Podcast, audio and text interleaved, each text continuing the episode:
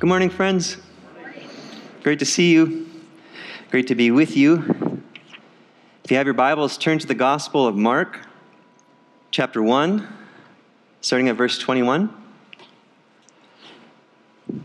If I haven't met you yet, uh, my name is Dominic Dinger, and I have the privilege of serving as pastor of a church called Refuge in St. Cloud, Minnesota. Yeah? Otherwise known as St. Cloud, Minnesota. Except for this time, when I took off from uh, St. Cloud, there was no snow on the ground in Minnesota. And then we got here, and there's uh, 36 inches. What the heck? We actually went to go pick up our um, rental car, and uh, we, always get the cheapest one. And the guy asked where we were going, and I got my uh, my son Evan and my daughter Willow. They came with me this time, and we were going to go up to Estes Park for a couple days before coming here. And the guy looked at me with wide eyes, and he goes, "Yeah, you're not going to take this car." And I go, "What do you mean?" And he goes, "We'll put you in a 4Runner." And I go, "Why?" And he goes, "You'll see." so we went up there and tried tried to drive through Rocky Mountain National Park. Didn't work so well. Things were closed they actually opened up one of the, the main roads uh, later on the day. So we went back in and we saw the contraption that cuts those roads open. You know, it's pretty massive and amazing. And then uh, w- with the 4Runner, um, we just we just had to, since so many things were closed, we just had to go and find some minimum maintenance roads and see what a 4Runner can do. So if you want to see, I can see it from here. Actually, it used to be white; it's no longer white. Um, but we had some fun. This uh, trip is kind of a is an annual uh, blessing for me. Pastor Ed invites me out about once a year, and it's it's turned into be kind of a rite of passage for my kiddos. Um, each time that they turn nine, they're able to accompany Dad on this trip. And my son Silas has come with me. My daughter Josephine has come with me. Evan has come with me, and Willow is turning nine in April, and so she brought her big brother to keep her company this time. And and so it's good to be with you guys. Excited to go through God's word with you. Let's see what he has to say. Huh? Let's pray. Jesus, thank you for this place. Thank you for Pastor Ed. I pray that you're blessing him right now as he's sharing the word in California. And I pray you bless his family. I thank you for giving him to me as such a good friend, a real good friend. And I thank you for his ministry to me and my family and to our fellowship. And I pray now, Lord, that you administer to this fellowship in this place at this time. Lord, you know what we've gone through. You know what we're going to go through. And we know, Lord, that only you can do anything. Uh, you can do anything, and only you can do anything about anything, Lord. We just we need you. We need you to, to work in our lives, to help us, Lord. We're at your mercy. We pray that you would speak and that you would bless your people and that you would draw others to yourself. And we ask this in Jesus' name. Amen. So I still feel like I'm 19, and yet I've been a pastor now almost 25 years. That kind of freaks me out. And I was thinking back to when I was first examining the claims of Christ. Some of you guys know my testimony. I started seeking, uh, well, I didn't start seeking Jesus. I actually started seeking a girl who who like who loved Jesus and who told me that she wouldn't marry anybody that didn't love Jesus. And so I said I love Jesus. And and my goal for accompanying her to Bible study was to disprove Christianity quickly, rescue her from the ignorant fundamentalists, get on with her life, you know, and I thought that was going to be pretty easy. And so I started reading the Bible, but I started reading the Bible looking for loopholes started reading the Bible, trying to argue with God and angry with God, and, and yet I don't believe that God exists, so why am I angry? I'm so confused. And, and in the church that I was attending at the time, uh, I found myself gravitating towards the lending library that they had. I had this lending library, this is how far back it was, with cassette tapes. Yeah, lined the walls with cassette tapes, and, and I found myself listening to two men named Chuck. Uh, one was Chuck Smith, and the other was Chuck Missler. And I listened to these gentlemen, I mean, incredible Bible teachers, and yet their style of delivery couldn't have been more different. You know, Chuck Smith was slow, thoughtful, Um, you know, he thought about what he was going to say before he said it. Uh, and, and, and Chuck Missler was so quick, so much information, so much excitement, trying to fit all of it in within the time allotted to him. And it was interesting, at the time, I had this Sony Walkman that had this brand new feature called variable speed playback. I know, fancy, right? And it came in handy with uh, Chuck Smith because, although honestly, best one of the best Bible teachers of all time, he was so slow in his delivery that sometimes he had pauses that you could drive a whole train through. I mean, they were just so. As this 19 year old kid, I'm like, I gotta speed this up, and I could, so I, I did. Now, Chuck Missler, on the other hand, he was just so fast, so much information. And he was a mathematician by trade, and I was a math major at the time, that I wanted to hear every detail of what he was saying, so I'd actually slow him down. Now, here's these two men. Their style couldn't have been more different, but there was something similar about these two men that really gripped me as an unbeliever, that really intrigued me. And what it was was that they really believed what they were saying. I know this doesn't sound so startling to many of you, but you know, I grew up in a religious circle where, you know, Sunday morning was, you know, stand up, sit down, kneel, say what you're supposed to say, and try to get to the parking lot before everybody else does. You know, that's that's what it was. And and it seemed to me, even as a kid, that that there were a lot of people that were just they were just going through the motions they were just saying words and and even the people that claimed to represent christ would approach the word of god like like a, a dry dull you know um, odd crusty dusty you better listen if you want to be a better person kind of thing and none of that really drew me to christ but it was, it was people like my dad, even I remember back when I was like six, where I would, I'd listen to him say those words. And while everyone else seemed to be vainly repeating things, he seemed like he was talking to someone. Like he really believed he was talking to someone. And there was this authenticity to what he was saying and genuineness to what he was doing that that drew me in. And I don't know if this resonates with any of you. I don't know if you've had that experience before. You know, it's the, it's the difference between, especially for those who claim to represent Jesus and are delivering the Word of God, it's the difference between a hireling and a good shepherd. You know, it's the difference between someone tasked to say something and someone that really has something to say. Someone who's spent time in awe and wonder of their Heavenly Father, and out of the overflow of a heart that's so grateful for grace, they want to serve people with His Word.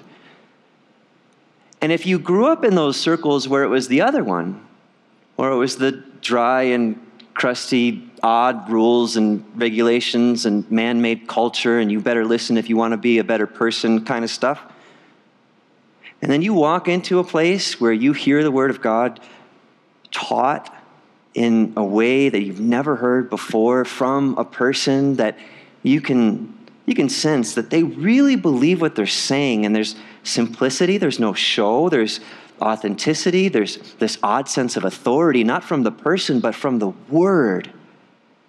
Because he's not quoting tradition he's not quoting man's opinions he's proclaiming the word really of god and you get a sense that it really is the Word of God. And if you've experienced that contrast before, you have something in common with the people in Capernaum that we're going to see today. They're about to experience that contrast between someone who's tasked to say something and someone who really has something to say. So let's look at the first two verses Mark chapter 1, verses 21 and 22. Mark chapter 1, verses 21 and 22. Verse 21 says this Then they went into Capernaum, and immediately on the Sabbath, he entered the synagogue and taught. And they were astonished at his teaching. For he taught them as one having authority, and not as the scribes. Okay, so here we have that contrast. We have, we have a, a contrast between the scribes and Jesus, the way the scribes would deliver the word or commentaries on the word or traditions from the word, and the way that Jesus, the living word, would bring the living word. And the contrast was so, so, so startling. It says they were astonished. And God doesn't waste words when He describes situations like this. So, who were the scribes and why did they teach the way that they taught? The scribes were the lawyers of the day, uh, they were the legal experts. And since much of the Old Testament contained the, or was the law of Moses, uh, they approached the scriptures as a legal document. And so the way that they would teach was, you know, the way someone would teach a legal document. But the problem was and what made matters worse is what was added to the word over the centuries. I mean, by this time, there were so many commentaries that there were commentaries on the commentaries on the commentaries on the commentaries. And so the scribes would probably not be teaching the word directly. They would probably be talking about one of the commentaries of the commentaries. And so you can see why this contrast would be so startling. Because here's these people who are just tasked to say something. And then Jesus comes in with something to say. And here he is, the living word, giving the living word. And for them, they were astonished. So let's read it again. Let's look at this difference between scripture and tradition. Verse 21. Then they went into Capernaum, and immediately on the Sabbath he entered the synagogue and taught. And they were astonished at his teaching, for he taught them as one having authority and not as the scribes. Now, I can imagine that this experience was, again, doubly startling for those gathered in Capernaum. I mean, they had their whole life of listening to this kind of teaching from those who are tasked to say something, and I can imagine there's probably some of you who are older in age that have, a, have had a similar experience. You may have gone to some of those religious circles that I mentioned at the beginning and, and sat under that kind of teaching, and you just didn't know that there was anything different. And then someday someone invited you and you heard something different and you wondered why it was different. And then you came to find out that it was because you had a humble person, grateful for grace, in awe and wonder of their Heavenly Father, delivering the Word of God to you in, a, in an effort to serve you, not to impress you, but uh, uh, uh in a, a, humble, you know, uh, faithfulness to what was entrusted to their care. They deliver to you the Word of God in a way that serves you, and then, and then they disappear, and you start actually hearing God speak to you because this isn't a, a rule book. This isn't the dry and dusty, you know, odd regulations and stipulations, and you better listen if you want to be a better person. That's not what this is about. This is God's primary way of speaking to his kids and you experienced that. You came with a problem that no one knew about, especially the pastor, and then you heard God address that problem in particular, and then you left with your soul stirred, saying, like the people on the road to Emmaus, did not our hearts burn within us as He opened the scriptures to us and the contrast between religion, someone tasked with saying something, and then relationship. Someone who really had something to say was so startling, was astonishing. I wonder what it was like for those in Capernaum. I wonder what it sounded like when Jesus taught the Word of God. Don't you want to find a teaching tape of that? Do you want to hear what it, what it was like? Do you, do you think he was loud? Think he was soft? Think he was fast? Think he was slow? We don't know. We don't know what it sounded like. But we do know what the content was. We even know some of the style of how Jesus delivered the Word of God. And I was thinking before this study that if I know what Pastor Ed's been posting these pictures of Israel and the study tours that you guys have opportunity to go on, and if you ever have opportunity to go on a study tour to Israel, I encourage you to make this investment. I can see in my mind's eye the ruins of this synagogue.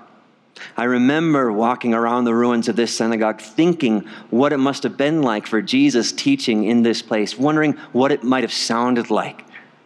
I can, I can see the countryside and the hillsides and the seashores that Jesus chose to use as his sanctuaries, where he would teach and preach and proclaim God's word with authenticity and authority and simplicity. And, and if you read those, over and over, you can almost hear him audibly, but you do get this sense of his repeated content, the things that were important to him, what he would deliver over and over. And here's a few of them. He would often talk about the kingdom offered to Israel. The kingdom of God is coming. The kingdom of God has come. And then he would often talk about a new start, a new birth. You must be born again in order to enter into that kingdom, in order to be a citizen of that kingdom. And then he would also talk about holy living as a sign, as evidence that one had been truly born again, that one had become a genuine citizen of that kingdom. And then Jesus, the ultimate intellect, would illustrate all of this in the simplest of ways with what was all around him. And people were just captivated as he would talk about these simple things. I mean, profound meaning coming from things like seeds and soil, farmers and flowers. And then he was always rooted in Scripture. His sermons were full of direct quotations from the Old Testament. Jesus was a preacher of the word. And we would do well to follow in his footsteps since all of us have been called to go and make disciples, to deliver the word of God, to preach the gospel to every living creature. You know, preaching is just, is just proclaiming the word of God aloud. And it doesn't have to be in some freaky way. Look at Jesus' example seed and soil and farmers and flowers and he's delivering it in a way that serves the people that he's ministering to. What a great example. And I can imagine that even beyond his content, the thing that would be so captivating for so many would be to see in his eyes that he really believes what he's saying. That even Jesus is in childlike awe and wonder of his heavenly Father. We even see that in the scriptures, don't we? Remember when Jesus was looking at the Pharisees and they weren't getting it, and he was looking at this ragtag bunch from Galilee and they were getting it?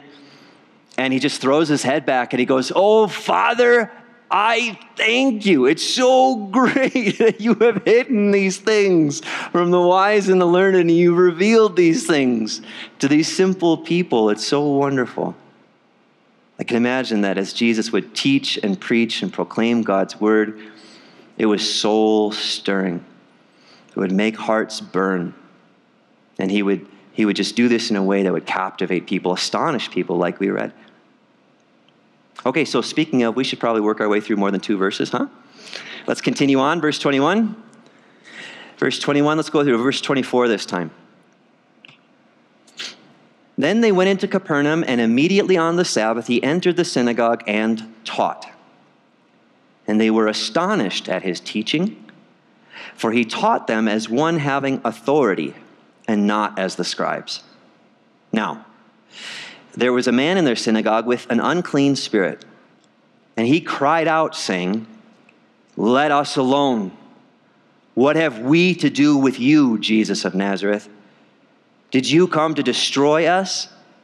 I know who you are, the Holy One of God. That's intense, isn't it? You imagine that happening? Now, it's interesting that even Jesus' enemies recognize his identity, didn't they? I know who you are. They also recognize his authority. I know who you are. You're the Holy One of God. I can imagine that just as the people in Capernaum were astonished at the teaching of Jesus, this ups at a level when this guy starts saying something, because you're not quite sure who's actually saying it. Is it the demon or is it the man? What's going to happen here? This reminds me of a situation we had years ago. uh, our fellowship years ago had a small storefront in downtown St. Cloud, and it was a very unique place to have a church. It was a wonderful place to have a church. We had it um, right in between two bars and right next to anger management. it was awesome. So Wednesday night, you had all these people out in front of the bars, you know, having their smoke break or whatever, and people outside of anger management having their smoke break or whatever. And, and then people would bump into each other that used to party together in high school and they'd have a conversation, an odd one, you know, like, where are you going? I'm going to the bar. Where are you going? I'm going to Bible study. What? You know, what's happening here? And so you never knew, you never quite knew what was going to happen on Wednesday nights. And it was, it was kind of fun. There was one particular Wednesday night where we were in the middle of a study. Had a small group of people that had gathered there, and I heard the door open. Our building was small enough, I heard the door open wondered who was coming in. And this man came in and he was obviously intoxicated and he looked at me from behind the back row and he had this wild eyed look and I went, oh, all right, here, what's going to happen? And he looked at me and he pointed his finger and he shouted with this guttural shout. He goes, Why do you believe in God? And it really startled the congregation because they didn't see him walk in. So they all flipped their head around and looked at him. And then they turned back to look at me. And I thought they were going to have this kind of conciliatory look on their face, like, I'm sorry for the interruption, Pastor. But instead, they all turned and looked at me like they all had the same question. They're like, Yeah, why do you believe in God? You know? They're like, Traitors? You know, I just, I don't So your mind's going a million miles an hour. What do I do? And I just thought, you know what? I paused the study. Had a small enough gathering. We circled the chairs, and we had a wonderful conversation with this man about Jesus. It was sweet. Now, the man that Jesus is encountering isn't as sweet. Or should I say, the demons that Jesus is encountering aren't as sweet. They recognize his identity, they recognize his authority, and they're giving him the business. I know who you are. You come to torture us, you're the Holy One of God. Now, what does Jesus do? Let's read verses 23 to 27 this time. Verse 23. Now, there was a man in their synagogue with an unclean spirit, and he cried out, saying, Let us alone. What have we to do with you, Jesus of Nazareth? Did you come to destroy us? I know who you are, the Holy One of God. But Jesus rebuked him, saying, be quiet and come out of him.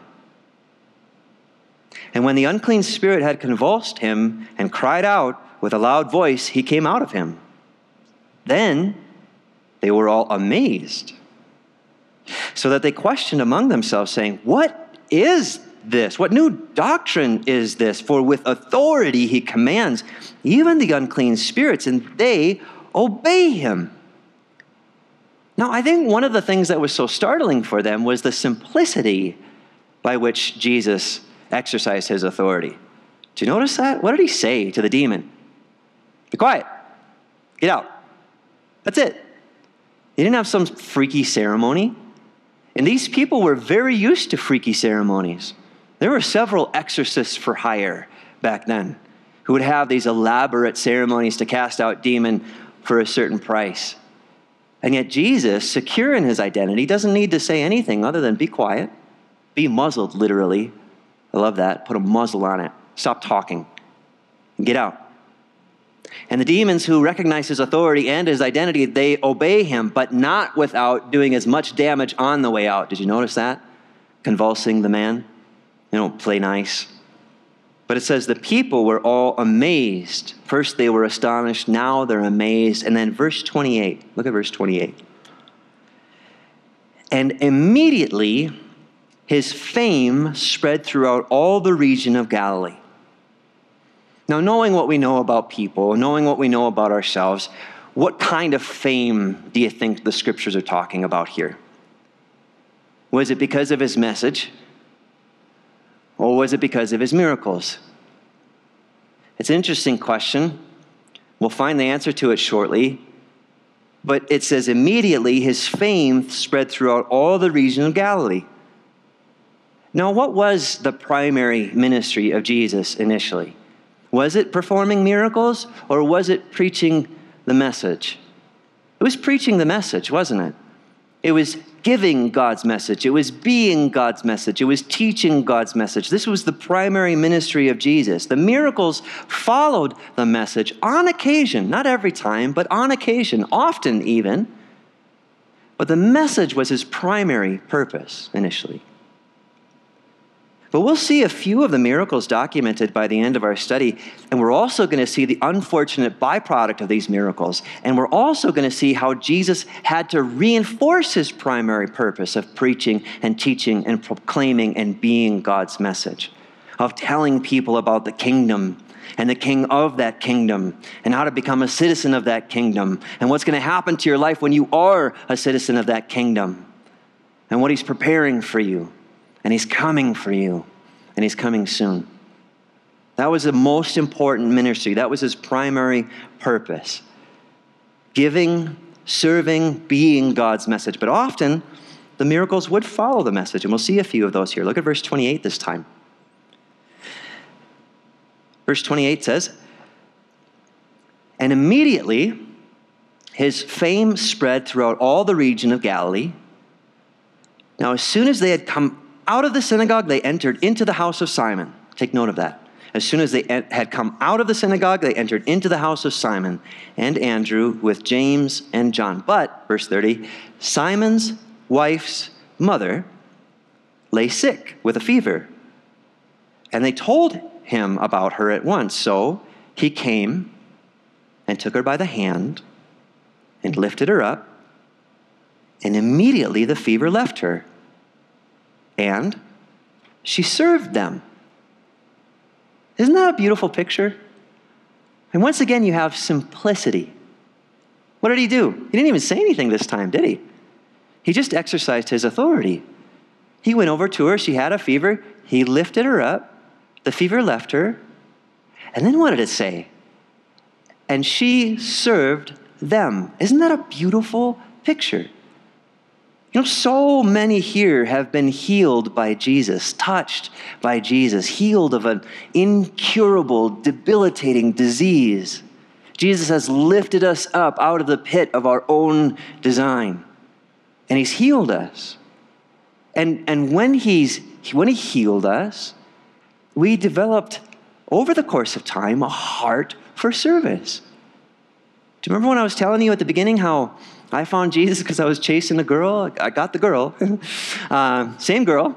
And I found that when I finally was fully confronted with the claims of Christ and I made the decision to surrender to Christ, it wasn't like bells and whistles and lightning bolts and hallelujah chorus went off and an immediate total transformation. It was a subtle change in my heart to where I was no longer looking for information to disprove, or I was no longer looking for loopholes. I was now curious if he really did care about me this much. I was now uh, wondering if I could find more about this love. I wanted to know him actually. And then when I really found out that this was real and genuine and he does love me and not just all of us collectively, my heart started to overflow. And so now I want to help others to know the same thing. Has this happened to you?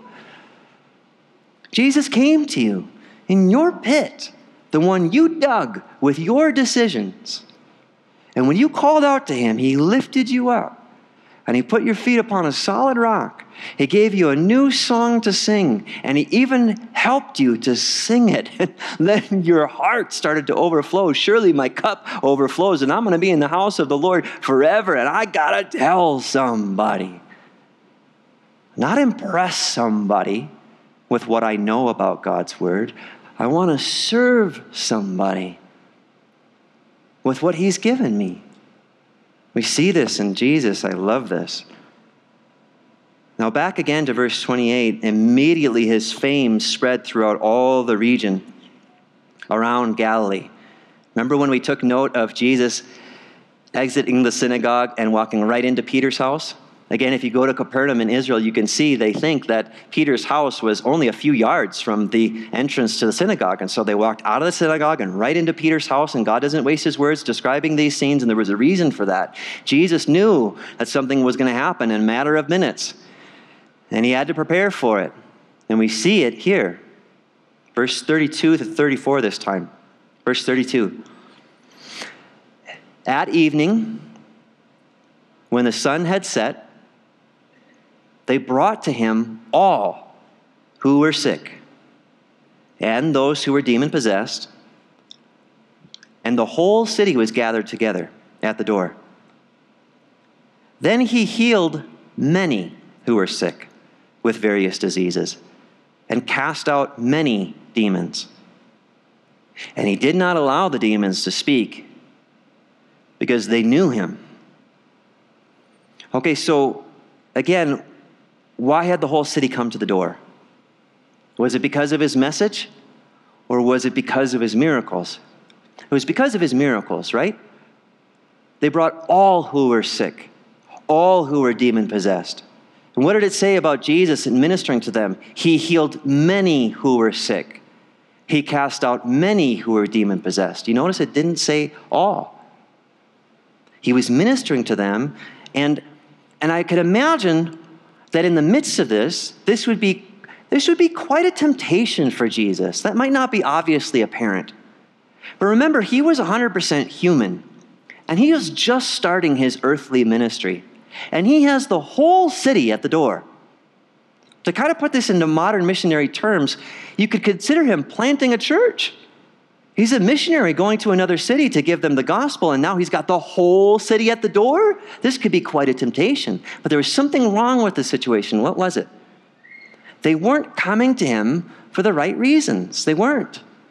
His miracles were not his primary ministry. That wasn't what he was delivering primarily. He was delivering the word of God, the message.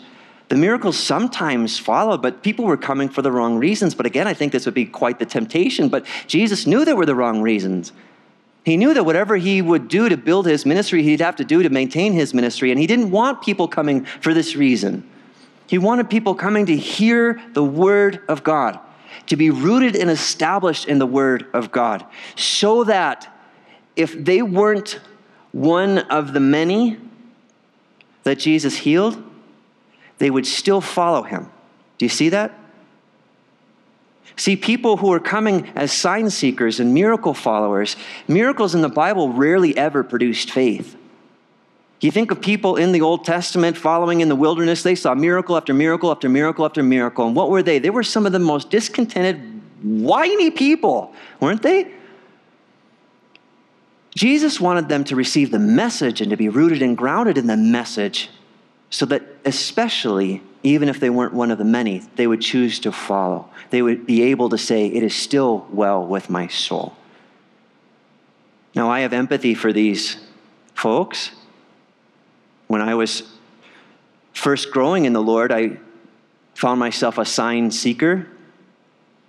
I remember when I heard, first heard about the baptism of the Holy Spirit, and I wanted it.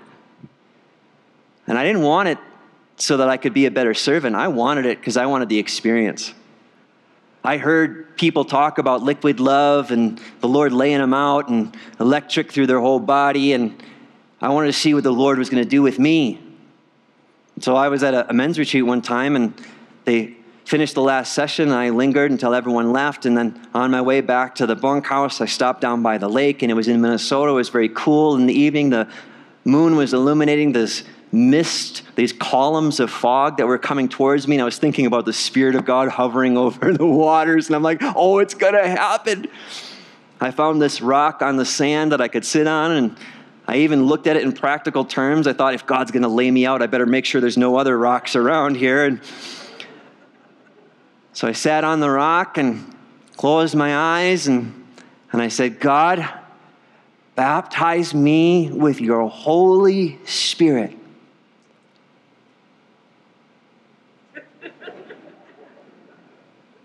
And nothing happened. So I thought, I actually got mad which is such a litmus test that I was a sign seeker, miracle follower. I wasn't following Jesus for the right reasons. Jesus knew this about me, so he still gave me the baptism of the Holy Spirit. I found that out years later.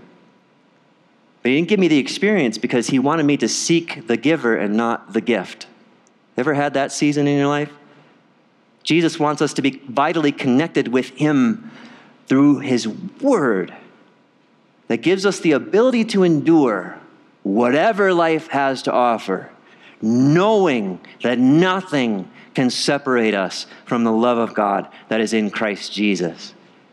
He has been looking for worshipers that he could establish and strengthen with his grace by his word. And so we, we continue to see this contrast between the miracles and the message. Now, verse 35, the temptation, the distraction for Jesus. Now, in the morning, having risen a long while before daylight, he went out and departed to a solitary place, and there he prayed. And Simon and those who were with him searched for him, and when they found him, they said to him, Everyone is looking for you. But he said to them, Let us go into the next towns, that I may preach there also. Because for this purpose I have come forth. And he was preaching in their synagogues throughout all Galilee and casting out demons. So, once again, we have the message, we have the miracles, we have the message as first and foremost, we have the miracles sometimes following. Now, I want to, I give a word for some of you that this is going to apply to. If you have a loved one, if you have a family member, if you have a friend who's sick or hurting, of course you go to Jesus on their behalf. I have a loved one, I have a family member who is sick and hurting in a pretty desperate situation. And we pray every day. We pray like Jesus said to do. You pound on the door until that guy gets up. And of course, you're going to do that. And it's intense because you're wondering Am I, are we part of the many that Jesus healed? Are we part of the few that he didn't? That's hard, isn't it? To continue to love Jesus and to trust Jesus when you're not part of the many that he helped, that he healed. I think of this with my kids. We pray with my kids every single morning for this particular situation. And I think in my mind, as a father and a pastor, what is this going to do to them if God doesn't answer?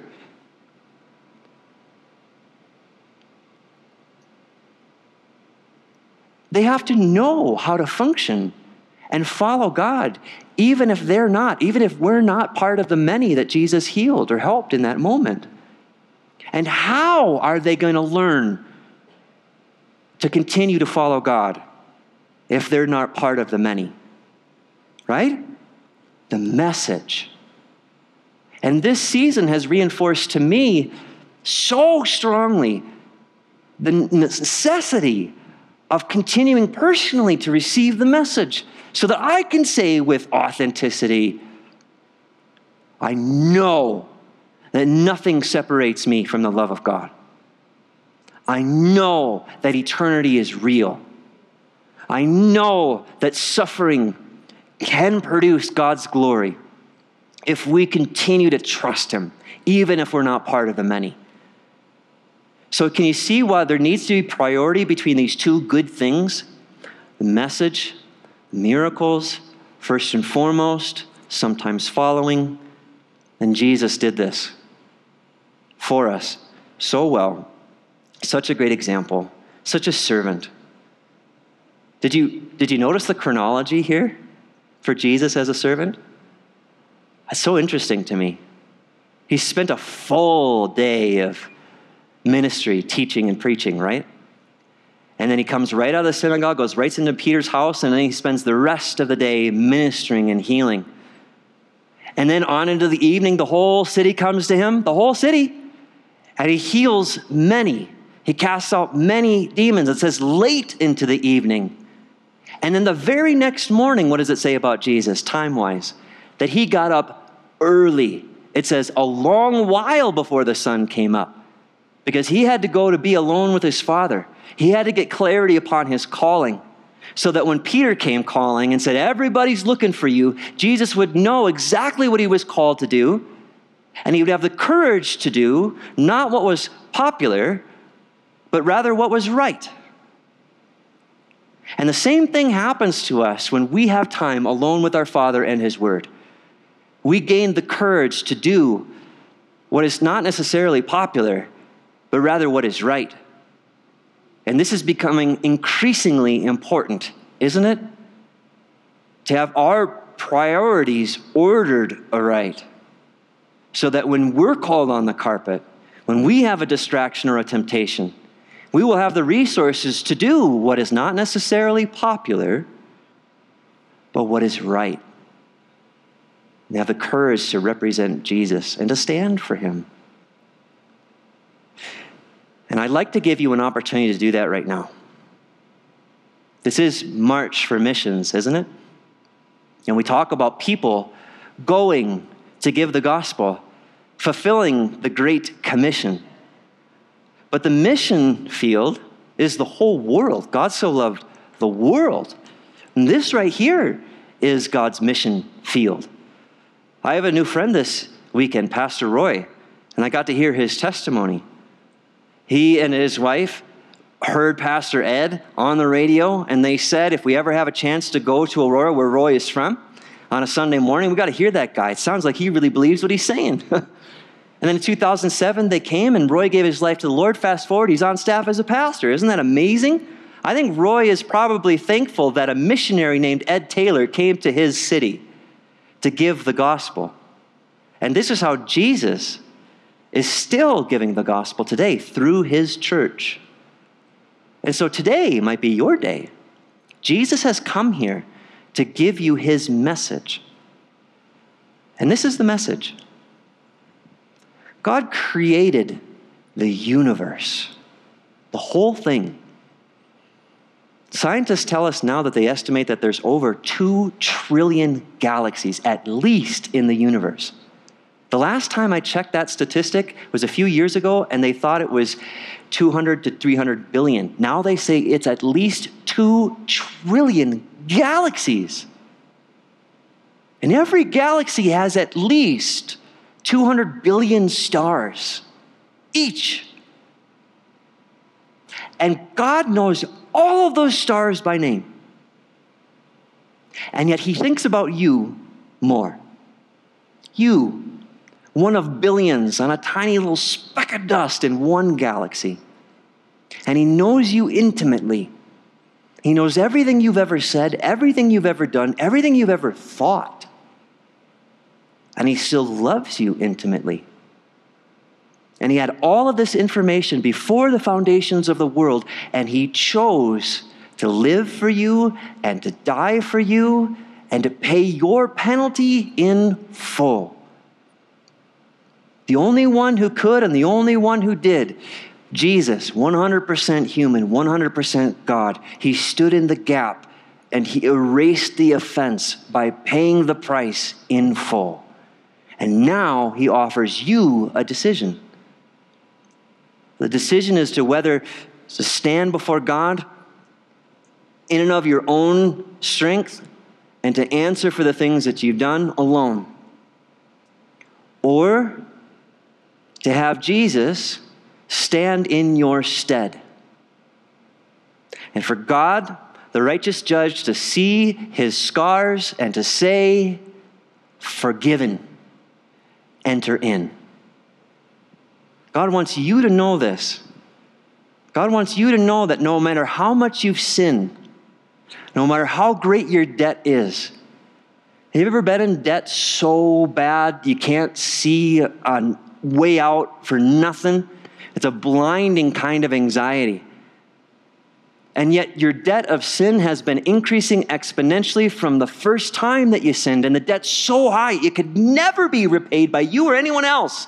The only one who did repay it is Jesus, and He's offering you His righteousness in exchange for your sin so that you can enter in as a full citizen of this kingdom.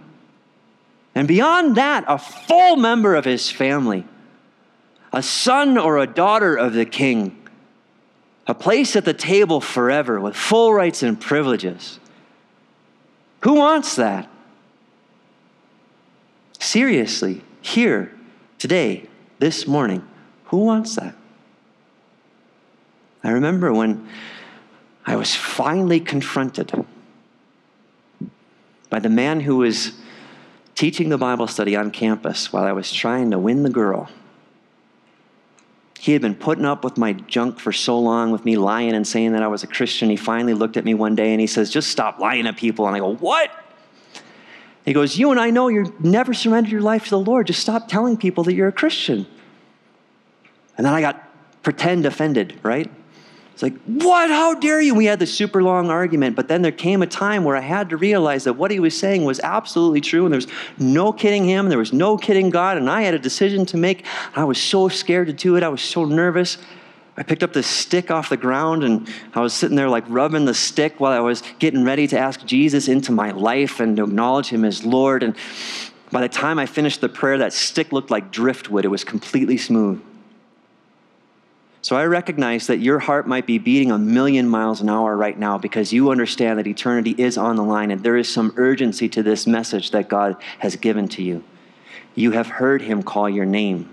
You have heard him call you on the carpet, not to embarrass you, but to give you a gift.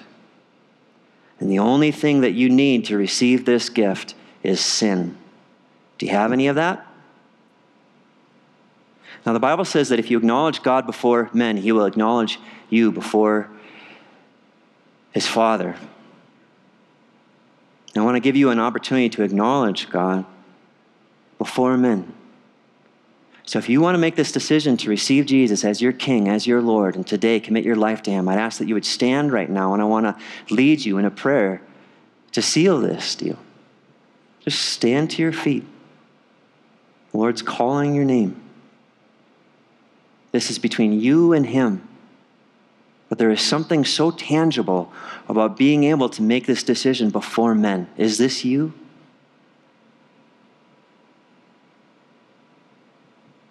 You know if it is. You know I don't know you. And you know that there were things addressed this morning that only you know and only God knows. And again, God didn't call you on the carpet to embarrass you. He called you on the carpet so that you would know that He's real. I remember one time we were at a coffee shop at one of the churches that I served in, and there were these two girls there, and they were twins. And when I walked into the coffee shop, it's a rare occasion, but it happened where I was impressed upon going up to one of the girls and saying, God says, I know what you've done. It was so weird. It rarely happened. So I was so nervous about obeying God that I made laps around the coffee shop. It was good that I didn't, you know, blow some horns on the seventh time because the coffee shop might have fallen down. But I finally went back into the coffee shop. I went up to the twins and I said, Hey, this might sound really weird, and I don't know who it applies to because you look so similar. But to both of you, God says, I know what you've done. And one of the girls shot a glaze at the other girl. And the other girl shot a gaze at me, gaze at me, and she says, It's me, but I don't want to tell you what I've done. And I said immediately, You don't have to. That's not why God gave me this message to give to you. It's not between me and you, it's between you and Him. And He wants you to know that He knows what you've done and He still loves you. And he's holding out a wounded hand to you to take away the sin of the world. See, you might have grown up in a religious circle where you think that Jesus' ministry is pointing a finger of accusation. That's not his mission. That's not his ministry. His ministry is to extend a wounded hand, a pierced hand, and to say, Come to me, all you who are weary and heavy laden, I will give you rest. You will find rest for your souls. Is that you? If so, stand and we'll pray. God bless you, man. Who else? I know there's more here. God bless you. God bless you. God bless you. God bless you. You.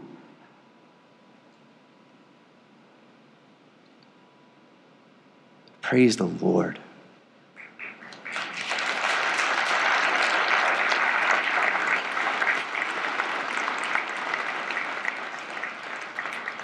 Okay, for those of you who are standing and for those of you who are still sitting, God is merciful. Let's pray. Let's pray. He's the one that gives the gift. You just acknowledge. Let's pray. Something simple like this Jesus, please forgive me. Please receive me into your family. Please fill me with your Holy Spirit. Please help me to follow you and no one else. Thank you for forgiving me. Thank you for receiving me into your family. Thank you for filling me with your Holy Spirit. Thank you for helping me even to stand. Lord, I love you, and I pray this in Jesus' name. Amen. Now, hey, listen, as we sing this song, if you hear the Lord call your name, you come forward. There's going to be pastors and prayer warriors up here to help you. Let's worship the Lord.